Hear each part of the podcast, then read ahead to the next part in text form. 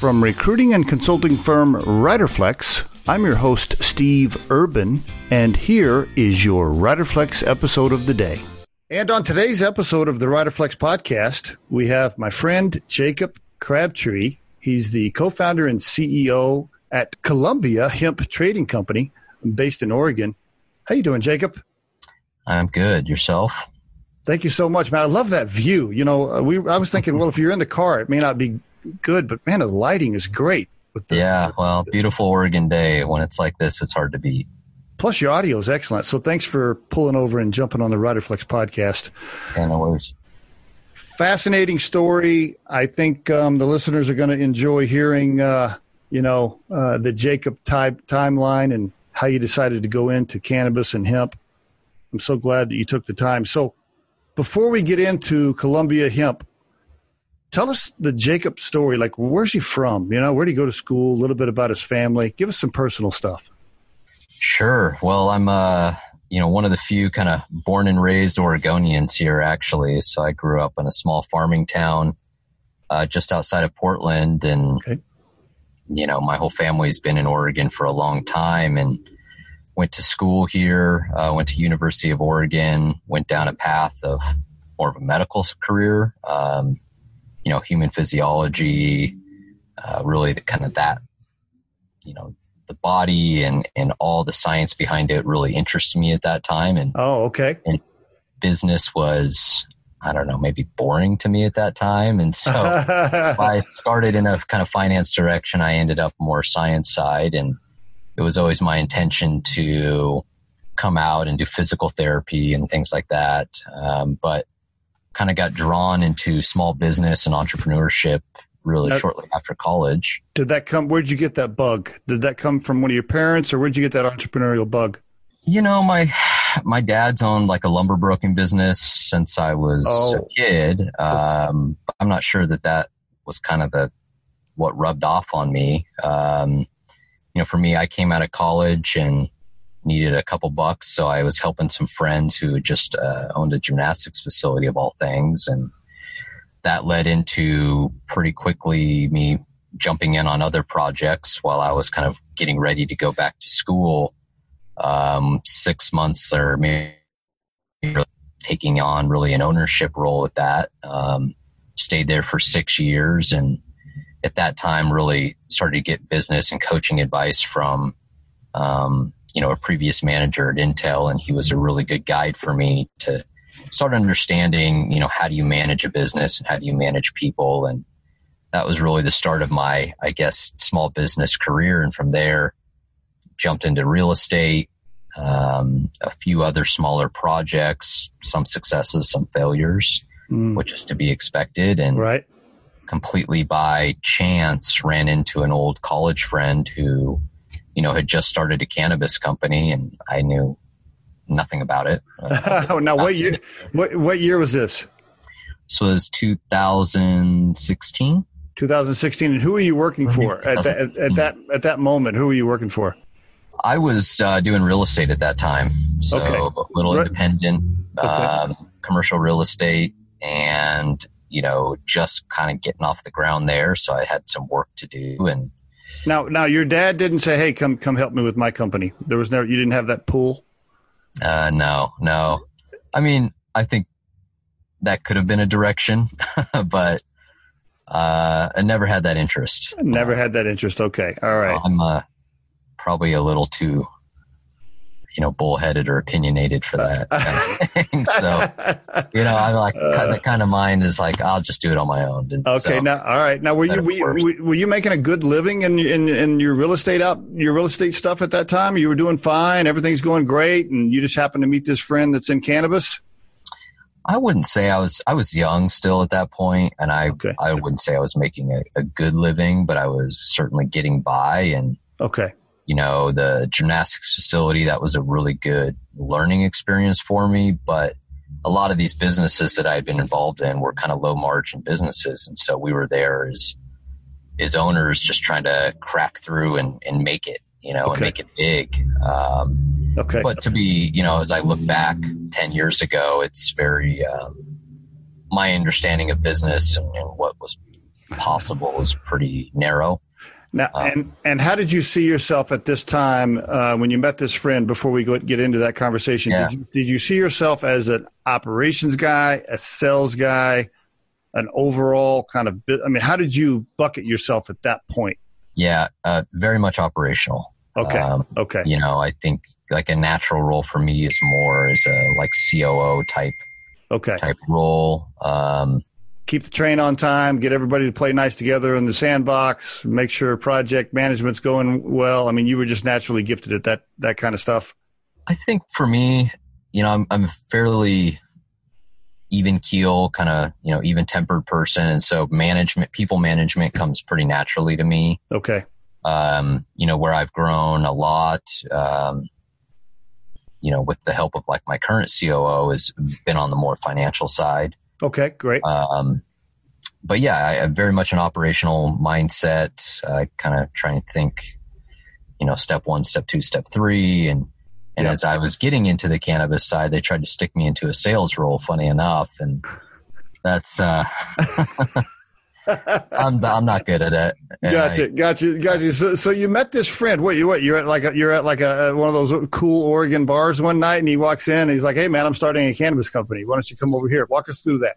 I mean, lit- almost exactly that. Is I was walking down the street. It was I want to say February. It's pretty cold out, and there was an outdoor brew fest going on just in downtown Portland. And I ran into him, and he goes, "Hey." You know, uh, a friend of his and himself were starting this vaporizer company. Here's a vaporizer, you know, like and, check it out. And like hands it to you, and you're like, okay. And he hands it to me. It's this little kit, you know, and I'm like, I don't know what this is, but cool. Like I'll, I'll take it. I'm having a drink. I'll smoke that, and uh, and um, you know, they said they needed help, and what was I doing at that time? And I was still kind of onboarding into the real estate. So I said, I have some time to help operationally and okay. see what I can do. That company um, was Select Strains, if you know that, and okay, it would turned out to be, I would say, probably the premier vaporizer company in the industry, and great. It was a wild six months of I've been getting into dispensaries as the Oregon market was transitioning from a medical to a recreational state. Okay. Um, and six months later, you know, that got acquired by um, Cura, a, a, now bigger um, cannabis company, and we kind of merged those together, and, and and that was really the ride of that. I didn't stay much longer after that, but it was a really fascinating first look into the industry. Well, now what did what did your folks say? What did your parents say when you said, "Hey, I'm going to work in the cannabis industry"? uh, to be completely honest, I. Uh, they don't. They, they still. You, oh, I was going to say they still don't know. No. uh, it took a while to, and they have no issues with it. Like they're great people, and you know, not not judging, you know, my choices, but I told them I was working in the medical field. it was uh it wasn't you know it was a white lie. that's that's so, pretty good. So I told them that for a while until we started to see some success Right. Um, and then, you know, we started getting some publicity. And then at that point, it was like, you know, the stigma's fallen away pretty quick on this and it's right. legitimized and it's um, something that I, you know, was comfortable kind of sharing with my family. Okay. Although, although I will say in 2016, I mean, just in the three years it's gotten a lot more people have gotten a lot more comfortable putting it on their linkedin and putting it on their resume. I mean three years ago even people were still trying to hide. Yeah yeah. And um, there's still a bit of that you know but I, I think and especially with hemp now being federally legal right. it's completely legitimized it. And i think you know as a team here not jumping too far ahead. We've tried to really bring industry professionals out from right. Yep. translatable industries. Yep to give us even more legitimacy. And so that's something that we're pretty um, prudent on of just building a team that has been there and done that. It, definitely has changed. In fact, at Riderflex, uh, I mean, uh, the last several executives we've placed have been from Mobil, Exxon, Coca Cola. Uh, a bunch of others, um, you know, major brand names. So yeah, that whole stigma and being worried about that, yeah, that's that's almost over. Because uh, because mm-hmm. you know everybody's jumping in. So this company, you go to work for this company with your friends, it, it gets acquired, and and then all of a sudden you find yourself out of a job and looking for next, or you you made a little money on that when, when that got acquired and you took a little time off. What happened there in your life? Talk to us um, about that made enough to kind of keep going for a while, but it was right at that time. Um, you know, one of the other founders and I kind of split off to go work in private equity. Okay.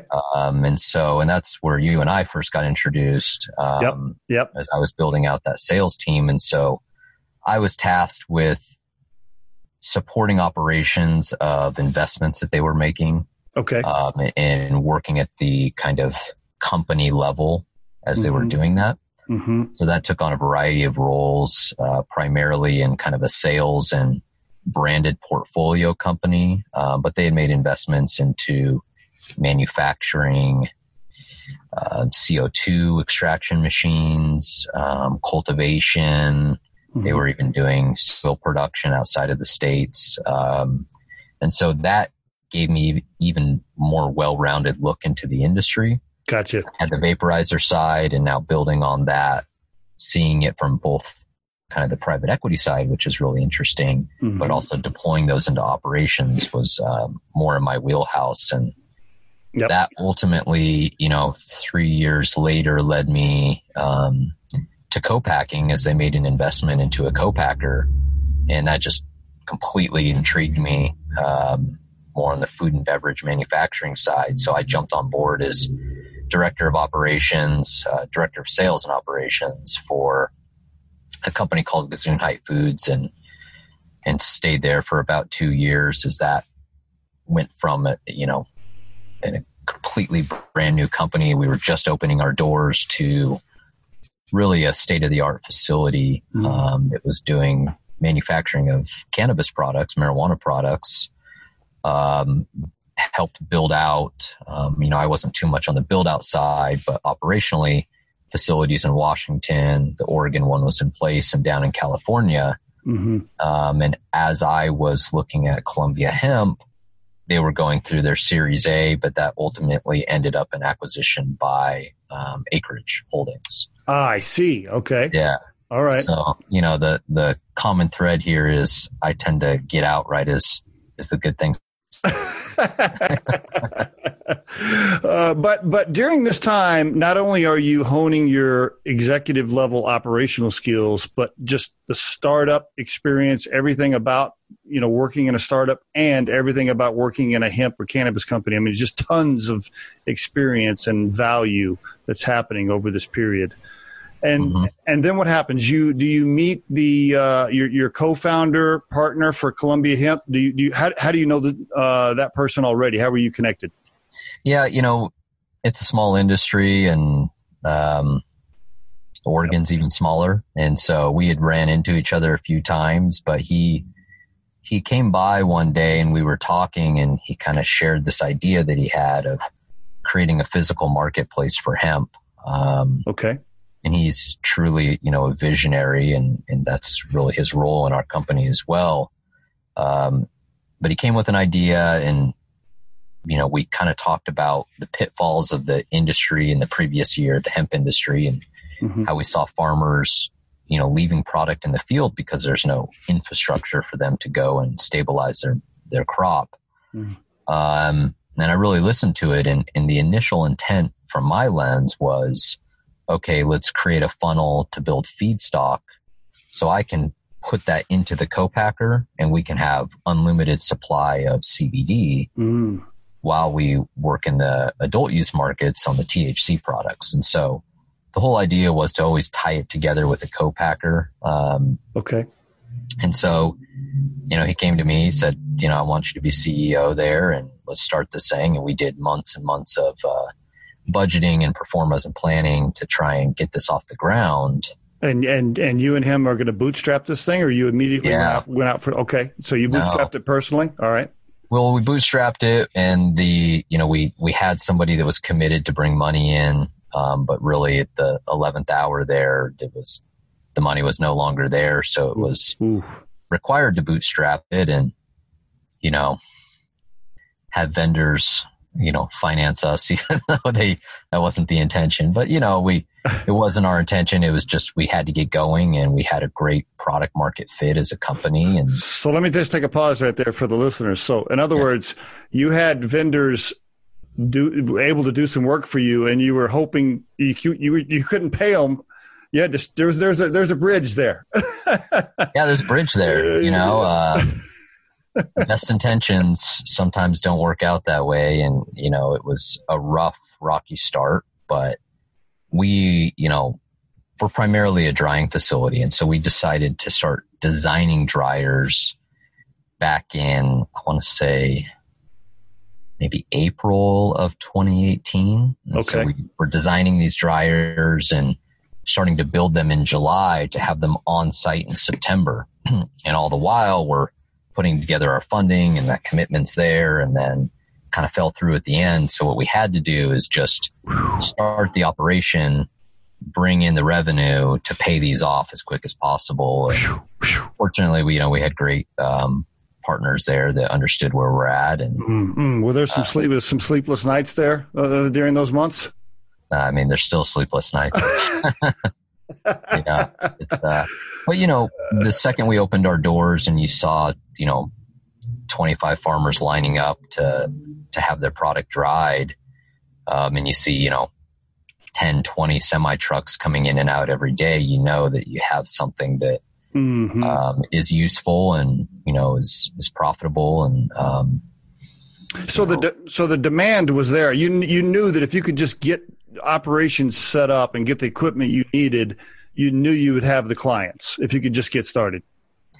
The the belief was that, yeah, but you know, we were trying out new new equipment, equipment that we just designed. So there was no guarantee mm-hmm. that all that was going to work, but we went to the right people to get it done. And, um, it was very quickly understood that it was a huge need and we kind of had placed ourselves right in the the center of the Willamette Valley, so we were in a good spot for where all the growing was happening, and it just, you know, sometimes you're in the right place at the right time. So for the for the listeners, a kind of a layman's term overview. So Columbia Hemp Trading Company basically is a processing center. How how would you describe it in a couple of sentences, basically? Well, it's a physical marketplace for hemp. Okay. Um, and we primarily aggregate local Oregon farmers. Okay. Um, we support them by contracting out harvesting if they need it and transportation, bringing that to our facility, drying the biomass to stabilize it. So we get it to, you know, a 10% moisture content to stabilize it. Mm-hmm. And then some farmers elect to keep that product with us and we densify that into a crude oil and okay. we sell it for them. I see. We do that on splits. And so we're a service provider primarily. Um, but as we look into the future, we're really looking at, you know, how do we build an agronomy program to get more stable inputs into our systems and, and how do we continue to go down the road of refinement and formulations? Now, you said there was a line of farmers at first, and I'm visualizing that. So does that mean there was a bunch of folks up there growing hemp, but there was nobody to process for them? There no no facilities in place to process or not enough to to dry primarily. To dry, yeah. To dry. And so, at a small acreage, let's say up to ten acres, you can hang that in a barn, and it's going to dry really nicely. Okay. Over two weeks. Okay. But as you scale, that that is no longer an option for you. And so if you're doing 25, 50, 100 acres, you really need to find a more industrious kind of process, and that's what we provided. Are there any farmers growing tens of thousands of acres yet, or that's or it's still a hand crop and that's not possible? The largest single planting I've heard of was about four thousand acres this year, okay. um, which is pretty big. Um, I'd say the biggest farmers we worked with you know, we did a little contract farming that was about 200 acres, and we have a couple of customers that were in that five to 700 acre range. Okay. Um, but still, we're seeing, I would say, on average, 30 to maybe 60 acres And why is that? Why why don't you drive down the highway right now and see a thousand acres of hemp like you do corn? Why why hasn't that happened yet? Well, it's expensive for one to get into. Um, you're okay. still a buck a seed to to plant, mm. um, and you're planting, you know, maybe two thousand plants of seed. So your cost per acre for your inputs is four or five thousand dollars, and, and you know that's a very big cost. And I see. And the trade financing's not there, but also it's such a new industry. Um, we haven't quite figured out how to do it perfectly yet, and it's going to take some time. You know, the the harvesting's not there. All the you know, there's still a lot of debate on what's the best way to grow it and what's the right spacing and all these different factors. And I'll be honest, it's it's a challenging plant. You know, it's it, it provides all the challenges you you know you get from maybe corn and wheat and all these different ag products put all those challenges and put them together and, and that's cannabis is it true um, when i say uh, hand crop I, I, think i heard that term from somebody so you can't harvest it with big machines and things like that right is that correct uh, I, no we, we absolutely do mechanical harvesting you do okay. I didn't yeah. know. I didn't know if it was at that point. I, you know, for the yeah. listeners. Okay, so you can. All right. I and then what about? Can you educate the listeners on this too? I find this fascinating. Isn't there a major problem with the male the male plants? Uh, you know, impregnating the female plants, so to speak, and messing up an entire crop. How does that work? Can you just give a, a little overview there? Yeah, and I'm probably you know, I don't want to get over my skis here. I'm not right. Yeah, me either. To explain it, but you know, cannabis is interesting in that you have male and female plants, um, and what we are primarily planting in the field is feminized seeds. Okay. Um, what you tend so, and when you plant that, you're about one in four thousand seeds will pop male. And so you actually have to get out into the field and you have to go hunt those males. Like physically, like like like a guy walking around. Absolutely. They make drones for it now, but yeah, pri- okay. yeah, getting okay. out there, looking at, wow. you got to yank that out of the field because it will, you know, start to kind of make your female plants hermaphrodite, right? And so they'll wow. start to have seeds mm. and they'll lower their production. Mm. But it was actually found they did some experiments with um, there's a really good Netflix show on this that kind of simplifies it. But they did some trials a long time ago and they separated the plants. And when they separated them, you saw the female plants just continue to produce flowers mm. to try and attract the males. Oh, I see. And so that, you know, but once they get pollinated, they stop producing the flower.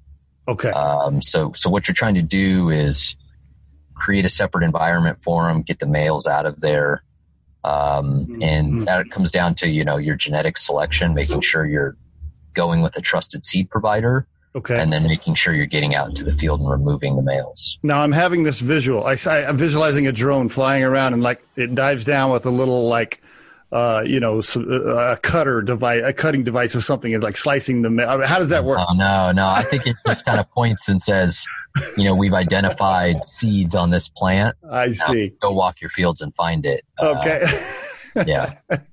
Man, that sounds expensive from a payroll perspective. Yeah. Uh, okay. Now, now, yeah, I'm starting to understand now why there aren't massive fields everywhere of hemp yet. Um, okay. It'll get that way. It'll get that way. I think as, you know, just last week we had the USDA come out with the rules and regulations and that's providing a framework for people to start planning to or mm. against. And mm. pretty soon you're going to really see some of the bigger guys getting into it, um, you know, that kind of dip their toe into it, but you'll see it. I will tell. I will tell you. I live in a little farm town, basically here in Colorado. Um, mm-hmm. I live in between Fort Collins and Denver, in a little town called Johnstown, and down at the local tavern where I happen happen to go every once in a while. I'll uh, I'll see some of the local farmers, and I flat out asked one of the guys the other day. I said, "Well, how come you're not, you know, planting hemp? Why aren't you tra- uh, trying hemp?" And he said, he said what you spoke to earlier. He said, "Hey, man," he's like, "I got friends that they can't find a place to process it. They planted a bunch. They didn't didn't know where to take it. Couldn't get it anywhere. Blah blah blah." And so, yeah. Um, so, and by the way, so why aren't there more facilities like yours? Like, why hasn't I don't know why aren't there a bunch of these places like Columbia? You're starting to see them pop up, and you know I, I've visited a couple in Colorado actually. Um, okay, but it's just such a nascent industry still. You know, it's just we need time to develop these things. Um, we saw a few people, you know, more kind of competitors trying to get up and running this year, and uh-huh. I very much take the position of, you know, sharing resources to help people get up and, and going because as an industry, we need to collaborate to find the best solutions right now. Mm-hmm. Um, and my company, you know, I have two facilities in Oregon. We maybe helped three to five percent of the Oregon market. Wow. Okay. We brought in, you know, probably two thousand acres. Right. So even if 10 of me popped up in, in Oregon, yeah. there's still plenty of work for everybody. Um, mm-hmm. Now, I think there might be some farmers that don't make it to next year, unfortunately, uh, but the demand for drying and harvesting and, and storage is still going to be there. So. Okay. Okay. Did you uh, did you risk everything personally when you bootstrapped this, or, or how far how far out did you extend yourself? Was it was it like chips all in the middle of the table, or, or what? I mean, what other way is there to live? You know, right? Uh, I mean, do you have do you have do you have family at home depending on you to uh, bring home? No, okay. I'm I'm fortunate in that regard. Okay, uh, all right. Me, but so if you if you, you starve if you starve, you're just starving yourself. It's okay. Right. Right. Yeah. no, it's um, you know, I I like again, I'm a glutton for punishment, and so but when I got into this, you know, I had a pretty good job, well paying job. And the idea was to do both. Ah. Run this to manage the other one and then emer- merge them in. Mm. Um, but it was, you know, as any true startup is, you know, six months without pay and yep. just trying to make it through and, um, came out the other side. So that's good. What advice would you give people that want to get into cannabis um, executives. You know, let's just use uh, I, I, don't know. Let's say there's an executive who uh, works for I don't know Home Depot or Pepsi or whatever. I don't know. They, and they think they want to get into cannabis, and they're at a they're at a VP level maybe or up. What advice would you give those folks? Oh, good question. Um, hmm. I mean, definitely do your homework. You know, um, I think that's the first thing is understand the industry, um, understand where you fit into the industry. Um, I think there's a lot of companies out there and, and there's, we kind of see a trend of, you know, the people that are telling the story and they're, and they're big and they're loud, but they may not be managed mm-hmm. really popular, um, properly. Mm-hmm. And, as you're if you're an executive coming from a seasoned company like Pepsi or or Home Depot, you're used to pretty regimented, you know, right.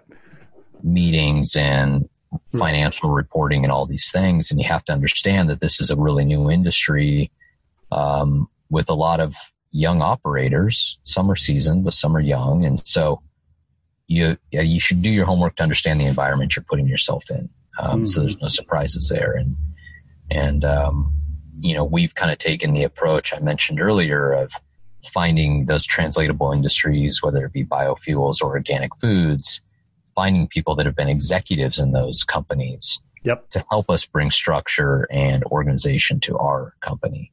Mm-hmm. And so we're trying to be, you know, smarter and and you see that with the big firms out there. Um, but I think it would be a, a, you know, an oversight to think that every cannabis company out there is ran in the most you know structured um, way because they're all new. Yep, I, I couldn't agree more. And and not to you know for the listeners, not not to not not a slam on the industry overall or anything like that. But the reality is there are a lot of outfits that yeah they're just they're not ran very well, and you got to be careful. You got to make sure you really do your homework, understand who you're going to work for, find out as much as you can before you sign up. You know, I mean that goes for any industry really, but uh, cannabis even more so from what I've seen with that said, there, there there are some outstanding operators out there, and and it's to your point, more and more executives coming into the industry, you know, from outside the industry every day, and and it's getting stronger and stronger. What what's harder for you? Is it is it, it are people the hardest thing, or regulations tougher? If you had to rank the two, being in the industry, people for sure. Um, Mm-hmm. You know, my my leadership team, we I think we have about 30 plus years of combined regulatory cannabis experience, which is a lot, mm-hmm. uh, being that it's only five six years old, and it's certainly easier on the hemp side, you know, with it being federally legal. Um, but the most difficult part right now is there's so much uncertainty on like supply contracts and, and you know available product and, and even the the figures to tell you where the industry is currently at mm-hmm. um, that it's really difficult to kind of get get the big deals done right now um, and work with everybody and and try and come to structured agreements. You know you're creating all this stuff from scratch. It's the management's definitely the more difficult part. When jacob is interviewing somebody what's he looking for? What kind of character traits or personality is he looking for to make sure that somebody is going to fit into Col- Columbia Hemp Trading Company's culture? Yeah. I look over to my HR partner and make sure she's smiling and likes. But, um, no, it, you kind of hit the nail on the head. It's all about culture for me. You know, I think we've built something where we have employees um, and operators that are just, you know, they'll do anything to kind of make sure this this thing keeps going and, and we mm-hmm. challenge them and they always respond in a positive manner and so we want to make sure as we bring people in especially on the executive level that they you know they share in kind of our ethos of where this can go and, and that they they help us continue to build the culture in a positive manner and don't come in with you know trying to be a hammer mm-hmm. um, and mm-hmm. that's the biggest thing that i look for um, you know, we're at a point now where really the hirings that I'm involved with are, are at the manager level. Um, and so it's very much, you know, it's very important to me that they're instilling their past experience, but also sharing in the culture because we believe the plant has a ton to offer the industry, but um, we got to do it responsibly. If if you needed to hire a VP of sales and you had two people in front of you with similar resumes, would you take the person that worked for Coca Cola and no no cannabis experience, or would you take the person that had cannabis experience and had worked for smaller startups? Which one would you take? If the resumes were even and they both matched the culture the same. Mm, it's a great question. Um, my my current VP of sales has a bit of bridge between the both, so it's it's a hard one. Um, it's nice if they do, right? I mean, yeah, if, yeah. if, they if they have startup experience and they worked for Coca Cola and they had worked for a cannabis outfit before, yeah. I mean, boom, there you yeah. go. no, he's amazing in that regard. Um, where we're at as a company today, I would probably take, you know, the person that's been at scale. Okay. Um, what we find sometimes difficult is taking those that haven't seen operations at scale mm-hmm. and trying to open, you know, their mind to, no, here's the way it needs to be put into place. Mm-hmm. Um, you know, a really good approach of ours is finding those, you know, seasoned professionals that have been there and done that mm-hmm. and then teaching them the cannabis side. Mm-hmm. That's something that's in our wheelhouse to do. Um, because as operators and, and, owners, we haven't always seen things at scale. Uh, we need outsiders to show us that pathway. If you can, if you can keep those people, if you can keep their head from popping off the first six months they're in it, right? Like I, we we put a we put an executive from a big time oil company into a cannabis outfit, and as hard as I tried to tell him what he was walking into, as much as I tried to explain it, you know, 45 days in, he's calling me on the way home going, what the hell did I sign up right. for? well, and that's where, you know, transparency comes into play and, right? and ensure yes. that you're, you're doing a, um, a decent courting period and, and you're bringing yes. them on and involving them in your management meetings and opening the door because, you know, you don't want someone to come in and then be disruptive, um, and and not be happy there. That's right. good for anybody. So. Right, right. So let me ask you this, Jacob. You could you you still can and you could have just went to work for a VC or a PE firm and been one of those operational guys that goes into a company they just funded and stand it up or maybe turn it around if it was the PE firm. Like you could still do that for a living right now. You could you could do that and just be a hired gun to work for a PE firm. And yeah. uh, and by the way, probably make a hell of a lot more money than you're currently making. probably. um, yeah. Why why not do why not do that? That's a that's a much safer job, right? Why not just do that? Yeah. Why, why why risk everything doing what you're doing? You know, I think I get excited by the potential of of what you can build. Um, on one hand, and then the other hand is I'm not the best employee. You know, I, why why do you say that? Uh, you know, stuck in my ways in, in a lot of in a lot of regards and uh, opinionated, and I you know I like to do things my way, and my other owners are, are very much the same way, but we collaborate well, and um, you know, for me, it's I've always kind of not always taking the path of least resistance. You know, it's you, what's you, challenging and what's hard, and let's go yeah, after that. Yeah, you you you uh, you know you come across as a very reserved, stable, like a very stable guy. Like, hey, I'm just kind of I'm right here. I'm on cruise control.